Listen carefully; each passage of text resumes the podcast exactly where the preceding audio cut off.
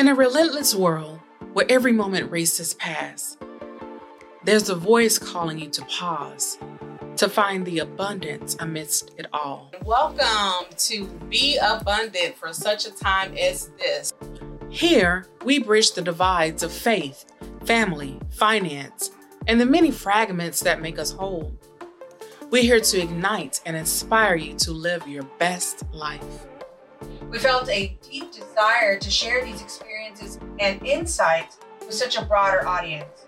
So, what a better way to do that than through this podcast? Abundant mindset is not just about wealth or fame or riches. The root of the thing that you have actually um, experienced for yourself, because we've all been through some crazy things. We've all experienced uh, crazy times, the cultural climate in our nation today. There's just a lot going on. In his word, he said that the enemy comes to kill, to steal, and, and destroy but he came to give life and to give it more abundantly.